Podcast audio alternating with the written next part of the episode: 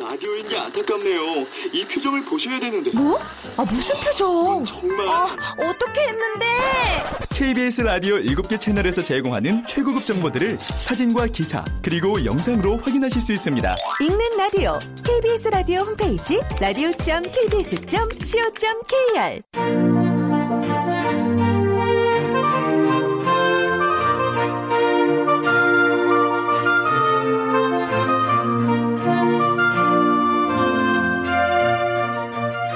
라디오 문학관, 한국인이 사랑하는 우리 문학.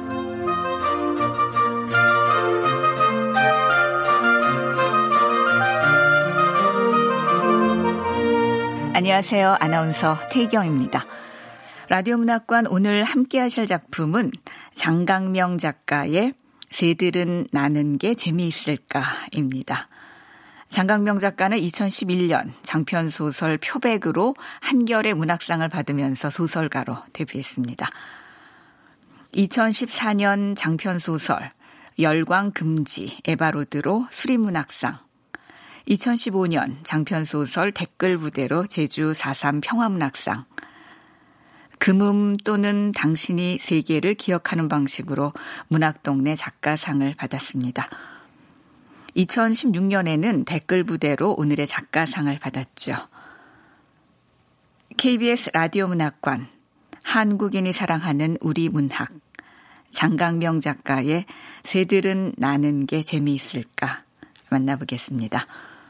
이 작품은 2015년 서울 한 고교의 급식비리 의혹 사건을 모티브로 했지만 작품 속 묘사는 해당 학교에서 실제로 벌어진 일과는 전혀 다르다는 것을 밝혀드립니다.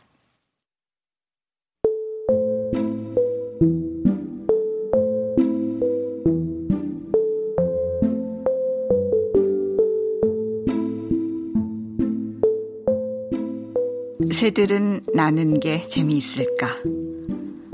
장강명.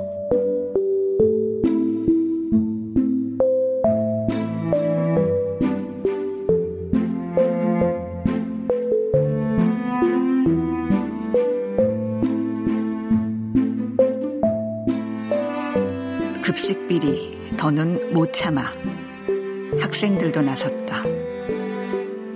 기사 입력 2015년 10월 6일 14시 12분.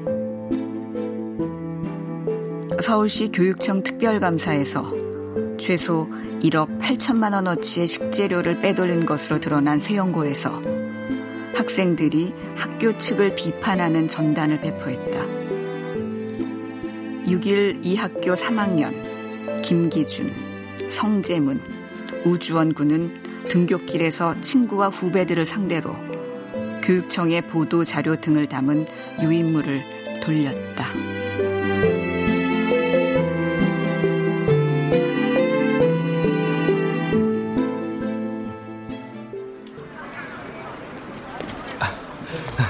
기준아, 학생들한테 나눠줄 유인물 모두 900장 맞지?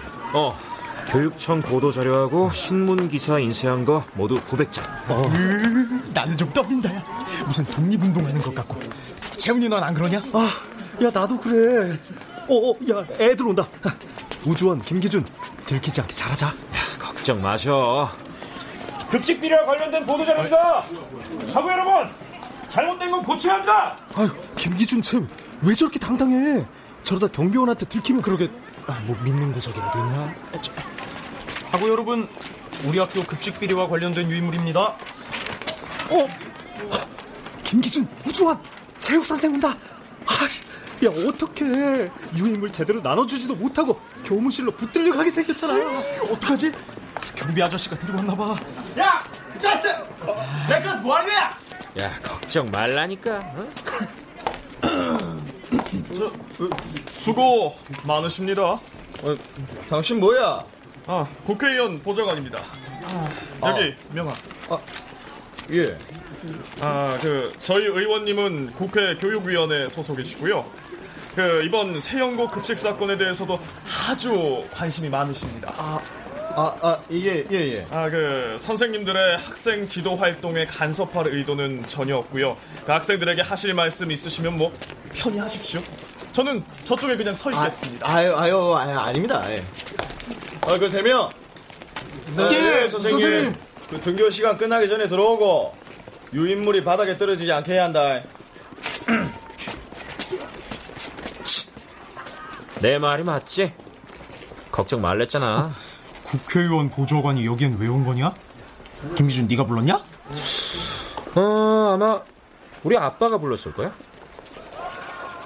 기준이의 아버지는 변호사이자 유명한 사회운동가다.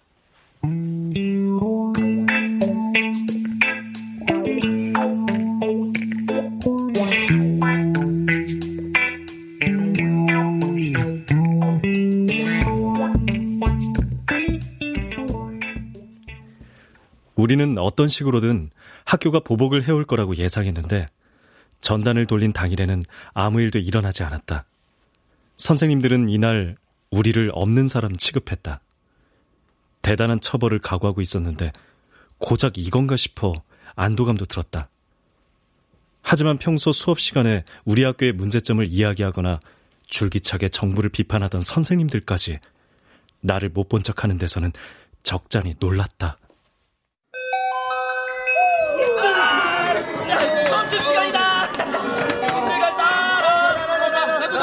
나도. 근데 삐라 3인방 중에 그 성재문만 앉아있고 김기준 우주원은 어디 갔냐? 아, 우리가 알게 뭐야. 야, 성재문 쟤 급식 별로라서 먹겠냐? 그러게. 그렇게 형편없는 점심은 못 먹겠지 뭐. 야, 우리끼리 가자. 야, 그래. 가자. 게다가 아이들까지 우리를 슬금슬금 피했다. 그날 점심시간에 나는 책상에 엎드려 자는 척하며 급식실로 내려가지 않았다. 비난과 호기심이 반반씩 섞인 다른 아이들의 눈초리를 감당하기도 힘들었고 배식 형님들에게 해코지를 당하지 않을까 겁이 나기도 했다. 그렇다. 배식 아주머니가 아니라 배식 형님이다. 우리 학교에서는 국과 반찬을 떠주는 사람이 흰옷을 입은 영양사 아주머니가 아니라 파란 티셔츠를 입고 팔에 문신이 많은 형님 두 분이다. 급식업체 사장이 이사장의 조카인데 그 조카가 전직 조폭이고 어쩌고 하는 불길한 소문이 있다.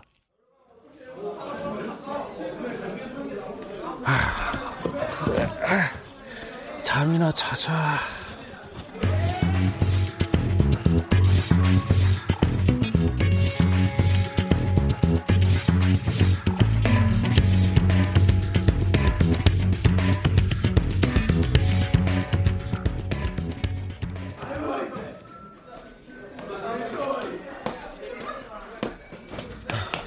야, 성재문, 자는 척하는 거 다 아니까 자습실로 좀 가자. 호응이구나.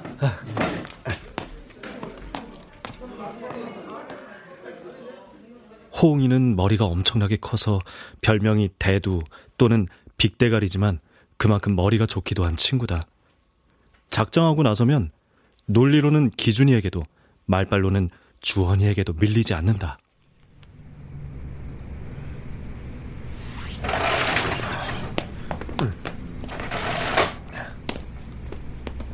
너희들 왜 나 빼고 뭐했어? 무슨 소리야? 알아듣게 얘기해. 기준이가 시사토론 동아리 회원 중에 나만 쏙 빼놓고 연락한 거 재문이 너 알고 있었어? 뭐? 정말이야? 시사토론 동아리 모두 해봤자 5명이야. 그런데 나 빼고 다 연락했대. 그 중에 한 명은 참석 안 한다 그래서 빠진 거고. 잠깐만, 호응아. 난 당연히 너한테도 기준이가 연락한 줄 알았는데 안 보여서 너는 빠지겠다고 한 줄 알았지. 아까 기준이 만나서 확인한 거야. 나는 왜 안 불렀냐고 물었더니 나를 왜 불러야 하냐고 되묻더라. 자기는 시사토론 동아리 멤버들한테 연락한 게 아니라면서. 뭐? 그냥 마음 맞는 친구들에게 연락을 했는데 그게 그냥 공교롭게 나를 제외한 시사토론 동아리 멤버 전원이었다면서. 야, 재문이, 너는 그게 말이 되는 소리라고 생각하냐? 아니, 기준이 그 자식 그때도 이렇게 전단 뿌리고 시위하려고 했던 거야. 그때도. 근데 그때는 나 때문에 그러지 못했던 거지. 그때라면 1학기 때 교감이 급식비 안 낸 사람은 밥 먹지 마, 그 말이 언론에 알려져서 물의를 빚었을 때.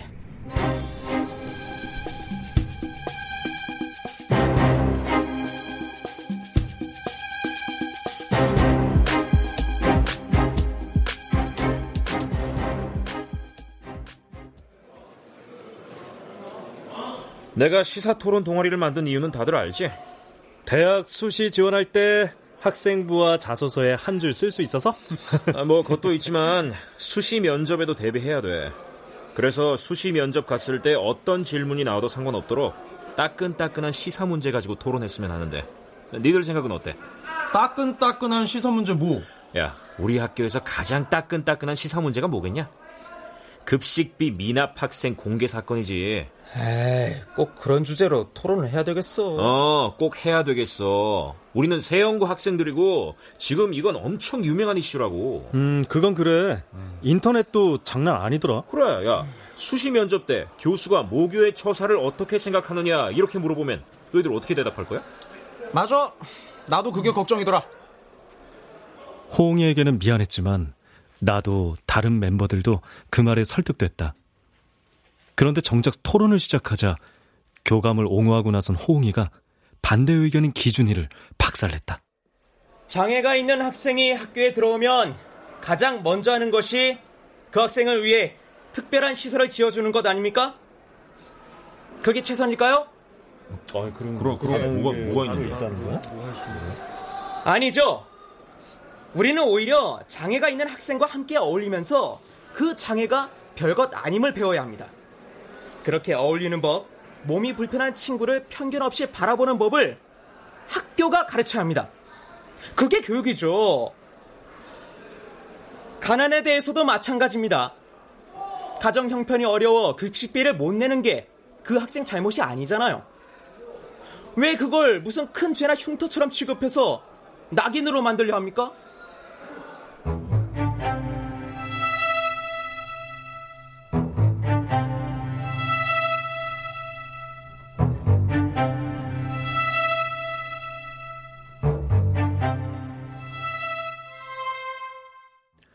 우리 학교 교감이 그런 훌륭한 교육적 목적으로 급식비를 안 낸 애들의 이름을 부르고 호통을 쳤던 건 분명 아니었다. 그러나 그날 토론에서는 호응이의 주장을 제대로 반박하기 위해서는 그때까지 기준이가 쌓은 몇몇 논리나 근거를 철회해야 했다. 자신이 가난을 부끄러운 것이라고 여기고 가난한 학생을 차별했음을 인정해야 했다. 기준이 그 자식 나중에 정치하려고 지금부터 스펙 쌓아놓는 거야. 에이, 설마. 다른 학생들한테 알릴 내용이 있으면 문제나 카톡으로 보내면 되지, 그걸 굳이 기자들 귀에 들어가라고 전단을 뿌려야 할 이유가 뭐지? 그리고 기준이가 정치할 거라는 건 비밀도 아니야. 자기소개서에 그렇게 썼다는데 뭐. 너 기준이가 S대 NGO학과에 수시 원서 낸 거 알아? 아니? 거기 엄청 진보적인 곳이야. 이번 일이 거기 합격에 유리하면 유리했지 불리하진 않을걸? 기준이가 너희 둘만 부른 건 애초부터 뒤에서 받쳐줄 힘이 필요했던 거라고. 야, 대두, 지금 너 내가 김기중 꼬봉으로 보여? 그리고 솔직히 내가 김기중 입장이었더라도 유인물을 돌리기 전에 너한테 연락하진 않았을 거다. 누구라도 그랬을걸? 왜 나한테는 연락을 안 해? 너 정말 몰라서 그래?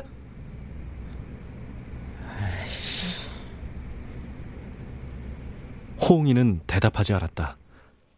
호응이의 아버지는 우리 학교 수학 선생님이다.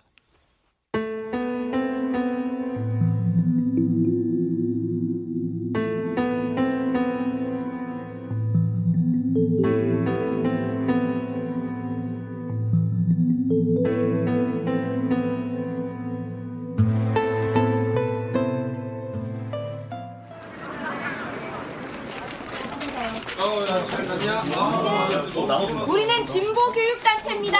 학생들 이리 와서 주먹 받으세요. 세연고등학교 이사진은 물러가라. 식당 고맙습니다. 고맙습니다. 자, 받아요 학생. 어른들이 미안해. 주먹밥이에요. 급식 때문에 힘들죠? 많이 먹고 힘내요. 주먹밥에는 어른들이 미안해라는 문구가 적힌 스티커가 붙어 있었다. 오전에는 젊은 선생님들이 모든 층을 돌아다니며 새 벽보를 붙였다. 학교 재단 측이 교육청 감사관을 명예훼손 혐의로 형사고발한다는 내용이었다. 낮에는 학교 운영위원회 학부모들이 정문 앞에서 우리 학교 운영위원회 학부모들은 조리사와 배식용역업체 직원들을 직접 만나서 사실 확인을 했고 근무일지도 검토했습니다. 교육청의 감사 결과는 전부 소설이며 교육감의 사과를 요구합니다.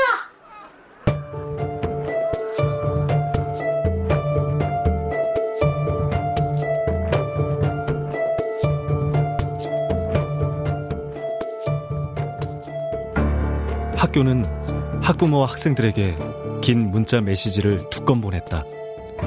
처음 듣는 이름의 인터넷 신문에서 우리 학교 이사장과 교장을 각각 인터뷰한 기사였다. 기자는 마지막 문단에서 이번 사태는 좌파 세력의 큰 패착으로 끝날 것이라고 전망했다. 나는 내내 교실에 있었고 휴대전화기도 조회 때 담임에게 제출했으므로 그날 오전에는 정확히 무슨 일이 벌어지는지 몰랐다.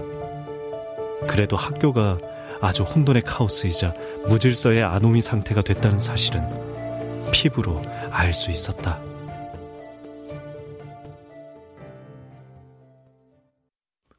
그날 오후에 우리는 교감실에 불려갔다. 3학년 김기준, 성재문, 우주원 학생은 지금 즉시 교무실로 내려오기 바랍니다. 교무실로 내려가는 길에 주원이와 기준이를 만났다. 기준이는 평소처럼 늠름하고 반듯한 표정이었고 주원이는 오히려 지루한데 잘됐다는 듯한 얼굴이었다. 위축된 건 나뿐이었다. 이번에 유인물 뿌린 거 주동자가 누구야? 저희가 다 같이 생각한 건데요. 주동자가 있을 거 아니야, 주동자가! 다시 묻는다. 이번에 유인물 뿌린 거 주동자가 누구야? 저희가 같이 생각한 건데요. 저희가 돌린 전단은 공신력 있는 기관과 언론에서 작성한 자료, 그것도 인터넷으로 누구나 확인할 수 있는 내용을 출력한 것이고 문제될 부분은 없다고 생각합니다. 야, 이 자식아! 내가 지금 그거 물어봤어? 너희 중에 그 자료를 출력해서 뿌리자는 얘기를 누가 제일 처음에 꺼냈는지 그걸 물어보잖아! 이사장님께 너희 셋이 동시에 시작했다고 세 놈이 다 주동자라고 보고할까? 제가 먼저 하자고 했습니다. 기준이는 변호사 아들이라 그런지 여유있고 당당하네. 이봐 학생, 지금 입시가 한창이고 다들 수시 준비하느라 바쁜데 너희들 이렇게 전단 돌리기 전에 친구들이 어떤 피해를 입을지는 생각해봤어? 초신하게 마음 가다듬고 면접 준비에 집중해야 할 때 이게 무슨 면학 분위기 떨어뜨리는 짓이냐? 너희들 담임 추천서는 받았어?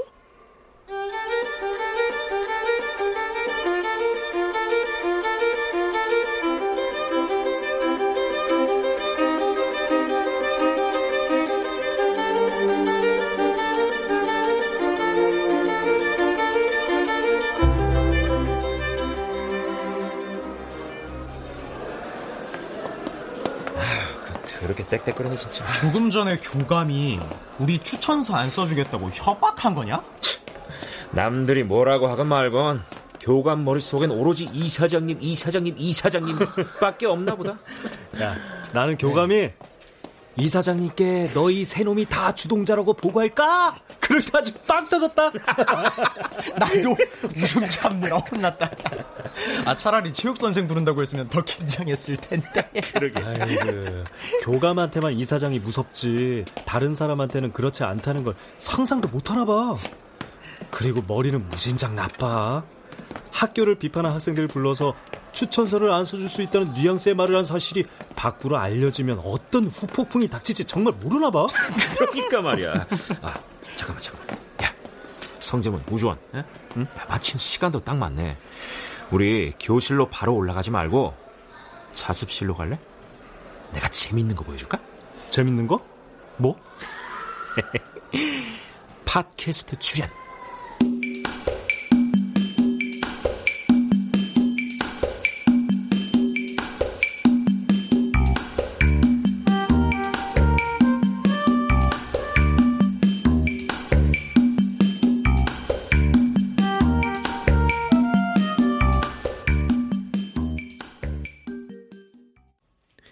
회당 다운로드 수가 수십만 건이나 된다는 유명 시사 관련 팟캐스트에서 우리 학교 학생들의 목소리를 듣고 싶어 했다. 과연 우리 학교 급식이 어떤 수준인지가 초미의 관심사였기 때문이다. 기준이, 너 전화기 있어? 야, 담임이 조회할 때 걷어가잖아. 짠! 어? 옆반에서 빌린 공기계, 이건 내 유심칩. 전화기 낼 때 얼른 빼냈지. 오. 기준이가 팟캐스트 PD의 휴대전화 번호로 연락을 하자 PD가 잠시 뒤 유선전화로 다시 전화를 걸어왔다. 저기 PD님, 자습실에서 몰래 통화하는 거라 선생님 들어오면 끊어야 돼요. 예? 아, 그 이야기도 녹음할 때 다시 해달라고요? 아, 네, 그럴게요. 옆에요? 유인물 같이 돌린 친구들이요. 아, 스피커폰이요? 잠시만요. 나 싫은데. 왜? 난 좋아. 스피커폰으로 해. 네, 스피커폰으로 했어요. 네, 반찬이 어느 정도나 나쁜 거예요? 어떤 반찬들은 뭐 맛이 좋고 나쁘고를 떠나서 기본적으로 맛 자체가 전혀 느껴지지 않을 정도입니다. 뭔가 오랫동안 삶았는데 그게 뭔지 보지 않고 먹으면 이게 채소인지 고기인지도 알 수가 없는 수준입니다. 우리 집에서 키우는 개도 맛없다고 안 먹을 거예요. 제가 전에 한번 어떤 맛인지 궁금해서 개통조림을 먹어봤거든요. 그런데 우리 학교 급식보다 개통조림이 더 맛있어요. 진짜 더 고급스럽고. 팟캐스트 녹음은 20분 정도 걸렸다. 통화를 마칠 때 주원이는 싱글벙글 웃고 있었고 기준이는 표정이 다소 어두웠다. 자신이 주인공이 되지 못해서였을까? 기준이 그 녀석은 정치를 하려고 스펙 쌓는 거야. 지가 주인공이 되지 못하면 싫어할걸? 호응이의 말이 잠시 머리를 스쳤다. 그래서 자습실에서 나올 때 나는 불쑥 기준이에게 물었다. 야, 기준이, 너 혹시 S대 NGO 학과에 수시 완선했냐? 왜? 너도 그 헛소문 믿는 거냐? 나 S대 정도는 아무것도 안 해도 그냥 들어갈 수 있어.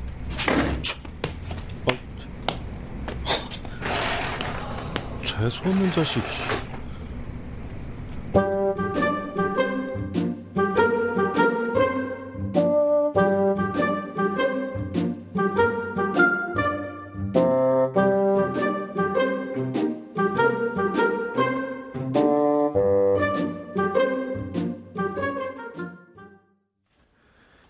하지만 그날 내가 기준이가 앞으로 뭘 하든 거기에 동참하지 않겠다고 약속한 것은 팟캐스트나 S대 NGO 학과와는 아무 관련이 없었다.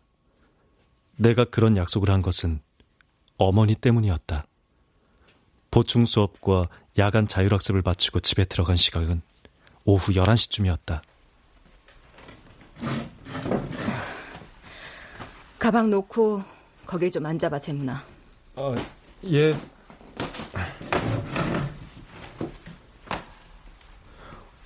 엄마 눈이 더 깊게 패여있네. 평소보다 몇 년은 더 늙어 보이고.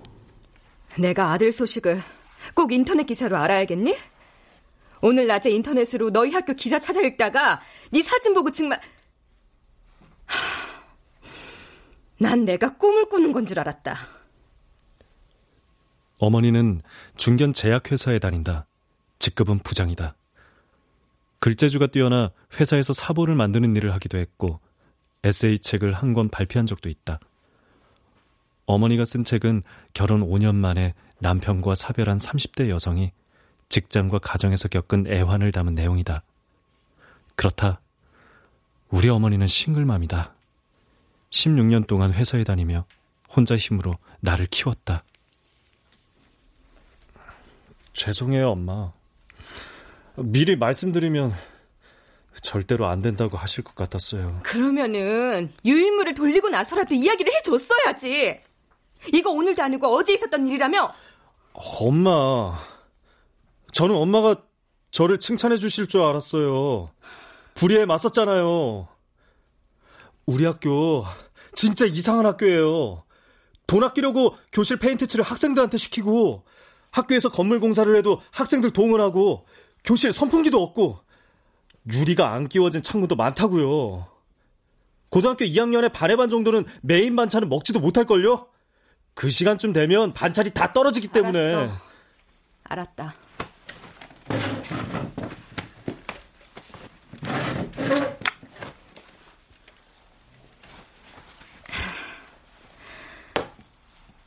재문아, 우리 예전에 대전에서 살 때 기억나지?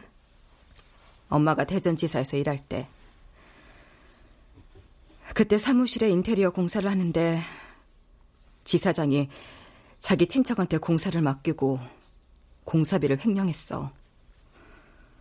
잘 쓰던 책상이랑 의자를 더 안 좋은 제품으로 바꿔오니까 이건 뭔가 문제가 있다는 걸 다들 알았지. 어떤 젊은 직원이 그걸 회사 감사실에 알렸단다. 결과가 어땠을 것 같니?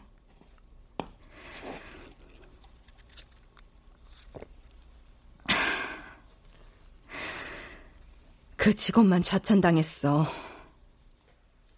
그리고 밀고 자라는 낙인이 찍혀서 그 이후에도 회사 생활이 힘들었어.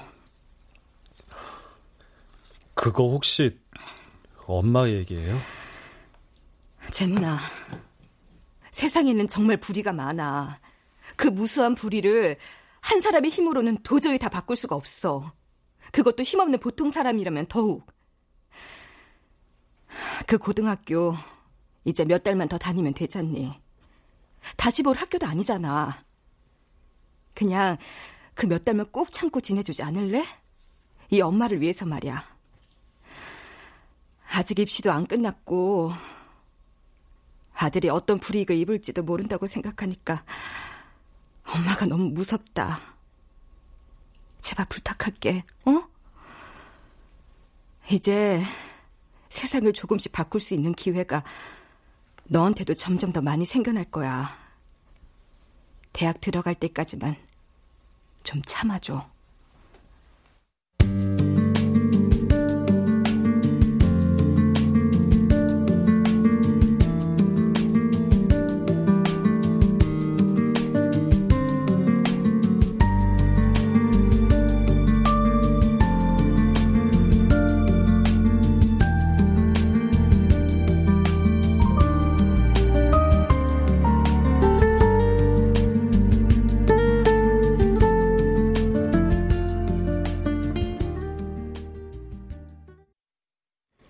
학생들은 두 패거리로 갈라졌다. 한쪽은 김기준을 열렬히 지지하는 무리였다. 처음에는 우리 삐라 삼총사에게 말도 안 걸던 아이들이 점점 기준이에게 모여들고 있었다. 여론의 움직임이라는 게 얼마나 얄팍하고 치사한가를 알게 되는 기회이기도 했다. 세연고등학교 1학년입니다. 김기준 선배님을 지지합니다.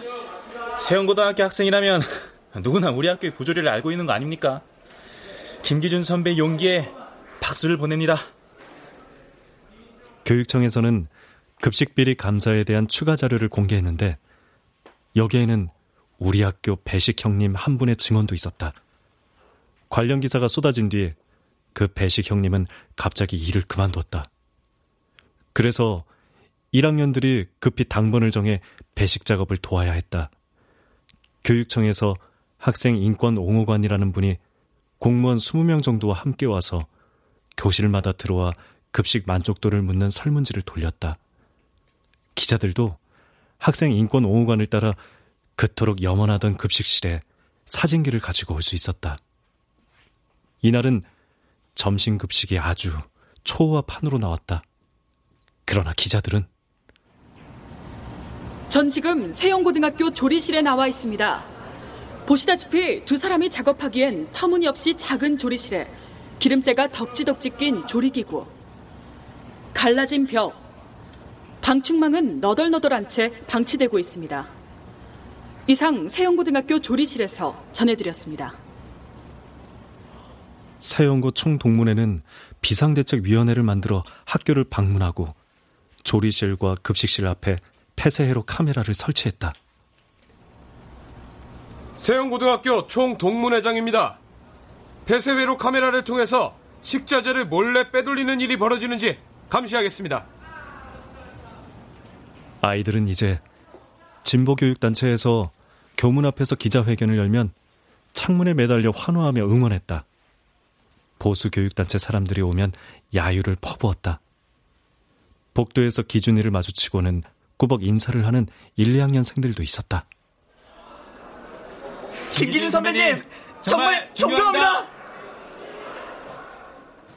그 반대편에 호응이와 학교 운영위원회 학부모의 자식들, 그리고 여전히 기준이를 불편해하는 아이들이 있었다.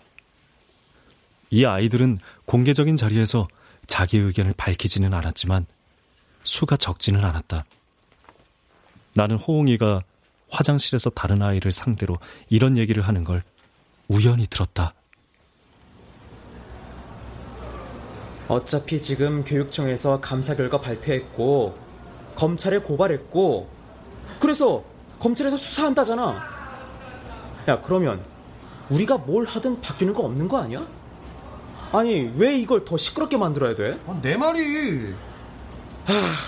안 그래도 학교 분위기가 완전 개판인데 더 수선하게 만드는 이유가 뭔지 모르겠다.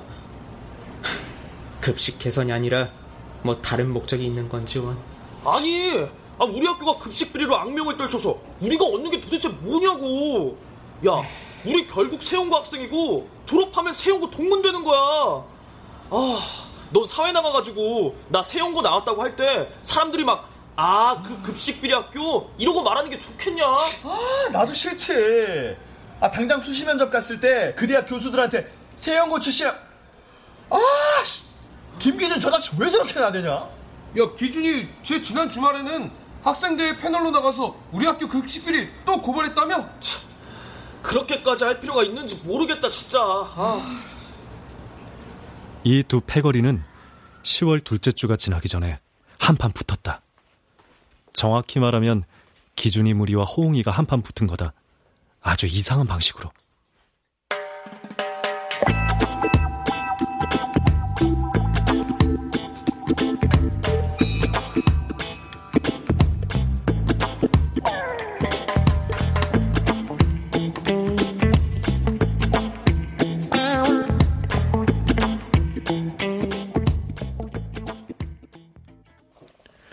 아마 기준이나 주원이도 갑작스럽게 결정한 일 같았다. 주원이가 불쑥 아이디어를 내고는 그대로 밀어붙인 일 아니었을까? 그날 오전에 주원이가 3학년 교실을 돌아다니며 동조할 것 같은 학생들을 상대로 계획을 전파했다. 야야, 다들 잘 들어. 점심시간이 되면 다 같이 교문으로 몰려가서 학교 밖으로 나가서 밥을 사 먹고 오는 거야. 보초 선생님 있을 텐데. 한두 명이라면 보초 선생님이 막을 수 있겠지만 수십 명이 한꺼번에 가면 어쩌지 못할 거야. 이 계획에 호응하는 학생 수는 상당했다. 한 반에 적어도 4~5명씩 40명은 되지 않았을까 싶었다. 일단 부모님에게서 너희 학교 급식은 못 믿겠으니 밥은 밖에 나가서 사 먹어라 라며 돈을 받는 학생들이 여러 명 있었다.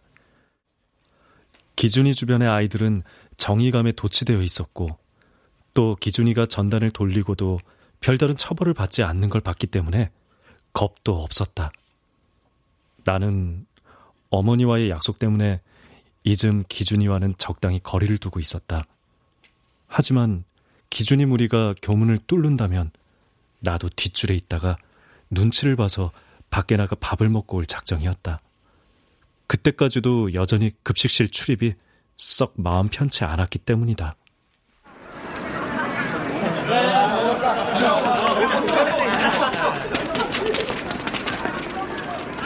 그렇게 학교 건물에서 나와 우르르 교문으로 돌진하는 아이들을 호웅이가 운동장 한가운데서 단신으로 막았다. 호웅이는 연극배우처럼 양팔을 벌리고 햇빛 아래 섰다. 너희들! 꼭 이렇게까지 해야겠냐? 어라? 지금 뭐 하자는 거냐? 이건 도를 넘었다고 생각하지 않냐? 급식이 입에 안 맞으면 매점에서 다른 먹거리를 사 먹으면 되잖아.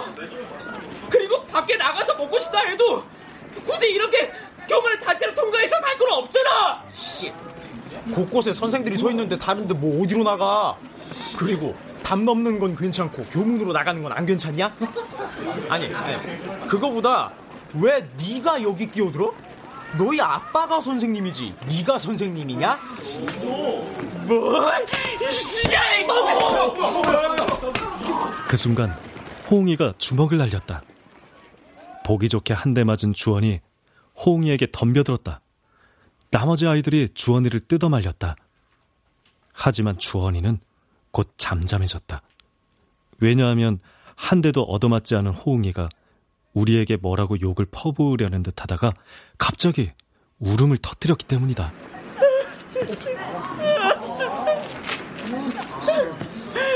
너희들의 기사도 안 보냐? 교육 쪽에서 우리 학교 설립인가 취소 검토한대. 그렇게 학교 문 닫으면 좋아? 그러면 속이 시원하냐?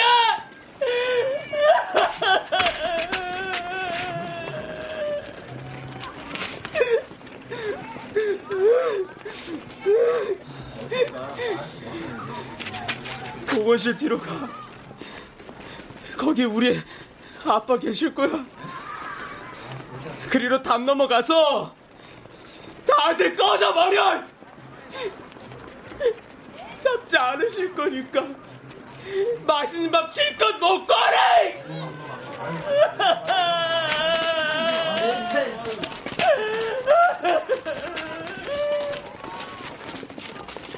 호웅이는 우리를 쳐다보지 않았다. 우리는 천천히 흩어졌다.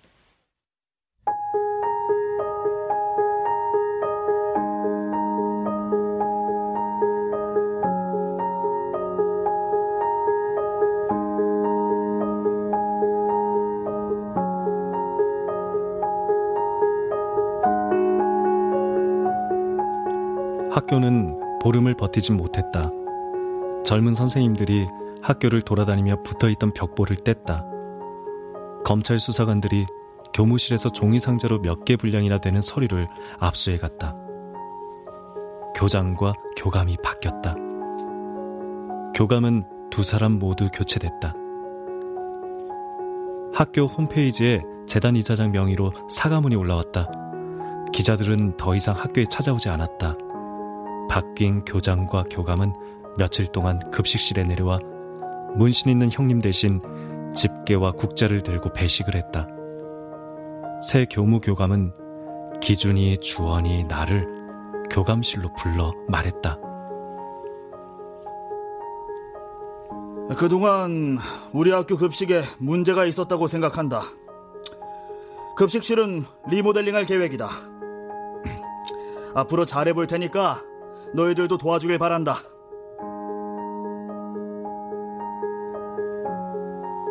정의의 승리냐고? 천만의 말씀. 재단 이사장 명의의 사과문은 학교 홈페이지에 딱 사흘 걸려 있었다. 학교는 그걸 학부모들에게 메시지로 보내지 않았다. 언론용이었다.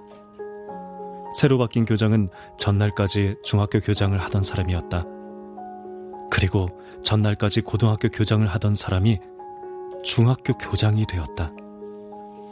두 교장이 그냥 서로 자리만 바꾼 것이었다. 새 교감은 행정실장이었던 이사장 아들이었다. 머리가 벗겨진 정 교감은 행정실장으로 강등되었다. 어차피 그가 하는 일은 달라지지 않았다. 조리사나 영양사는 충원되지 않았고 이제 1학년과 2학년이 번갈아가며 당번을 정해 배식 형님을 돕는 것이 시스템으로 정착되었다. 결과적으로 이사장은 아무 책임도 지지 않았고 어떤 손해도 입지 않았다. 교장과 교감은 형식적으로나마 자리에서 물러났는데 이사장은 그런 것도 없었다.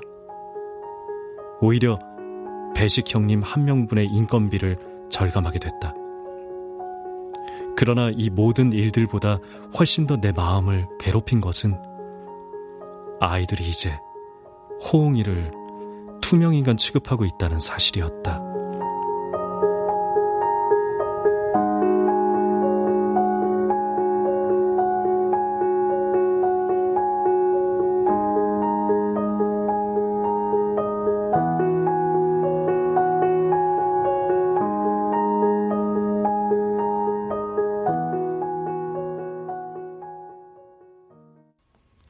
(11월 2일이었다) 수시에 합격한 아이들은 학교에 나오지 않았다.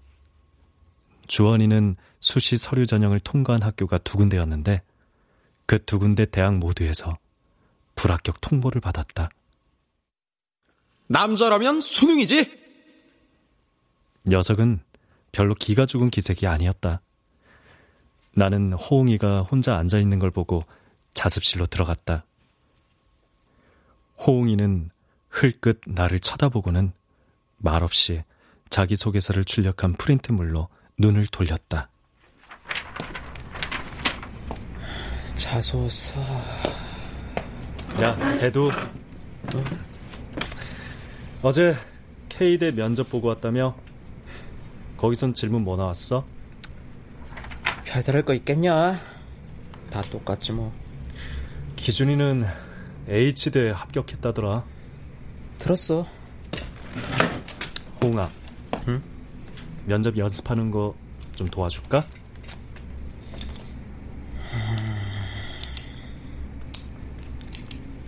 어제 K대 교수가 너희들에 대해서 묻더라. 아, 뭐? 면접에서? 응. 근데 K대 교수가 우리를 어떻게 알아? 면접하러 방에 들어가서 자리에 앉자마자 자네 세연고 다니는군 하더라고. 근데 정말 생각지도 못한 걸 묻더라. 무슨 질문이었는데? 학교에서 유인물을 돌린 학생들에 대해 아느냐고.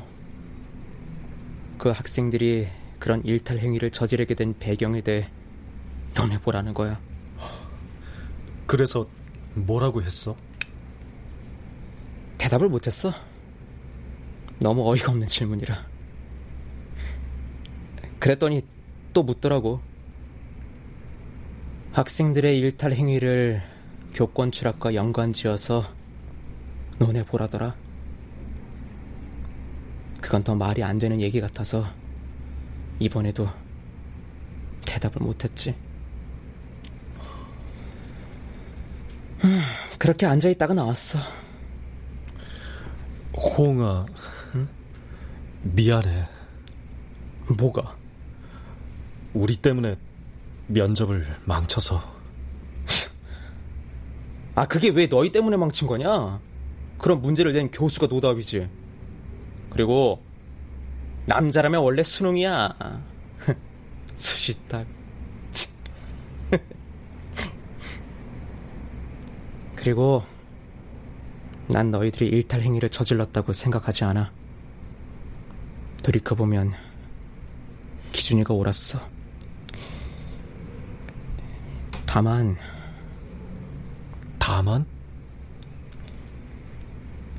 모르겠어. 세상은 참 복잡하다는 생각이 들어. 사람마다 다 각자의 사정이 있는 것 같기도 하고. 나도 만약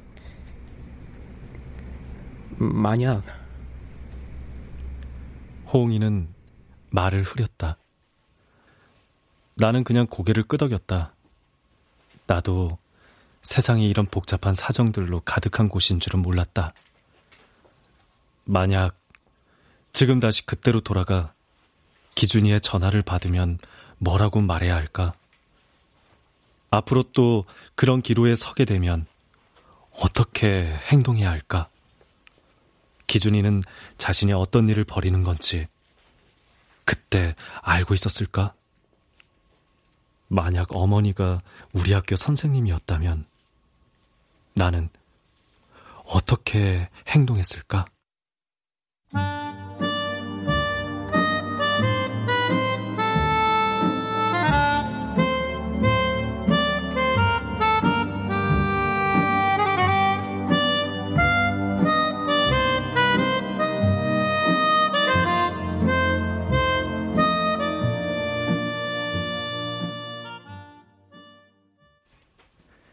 8개월 전 처음 시사토론 동아리 회원을 모집하면서 기준이가 말했다. 우리 토론 주제 말이야. 진짜 수시 전형 면접 평가에서 나올 만한 문제로 하면 어때? 시사토론 같은 거. 야, 꼭 시사토론으로 해야 돼? 어차피 지금 시의성 있는 주제라도 10월, 11월이 되면 다 지난 이슈일 거 아니야. 야, 그거보다 진짜 아무도 생각 못한 주제로 토론을 해보는 건 어때? 예를 들어 뭐? 왜 이는 매일 닦아야 하는데 에? 코딱지는 파면 안 되는가? 진짜. 뭐야 더럽게. 그럼 아니면은 저기 새들은 나는 게 재미있을까? 당근박침 재미없겠지. 걔들은 그게 노멀 모드인데 사람한테 걷는 게 재밌진 않잖아. 걔네들한테 나는 건 오히려 힘든 일 아닐까? 비둘기들 보면 날아가도 되고 걸어가도 될 땐 걸어가잖아. 그렇게 오래 걷다 보면 타조나 닭처럼 되는 거 아니야? 그랬다. 시사토론 동아리 최초의 토론이 새들은 나는 게 재미있을까라는 문제였다. 처음에는 농담처럼 시작했는데 나중에는 진지해졌다. 그 최초의 토론으로부터 8개월이 흘러 지금 나는 이렇게 생각한다. 새들에게 나는 게 일상적인 일은 아닐 거라고. 비행에 최적화된 기관을 가지고 있다고 해서 또 자주 날아다닌다고 해서 새들이 비행에 별 감흥을 느끼지 못할 거라고는 단정할 수는 없다. 나는 외려 새들이 날 때 상당한 기쁨을 맛볼지도 모른다고 추측한다. 너무 어린 새나 늙은 새, 다친 새는 날 수 없다.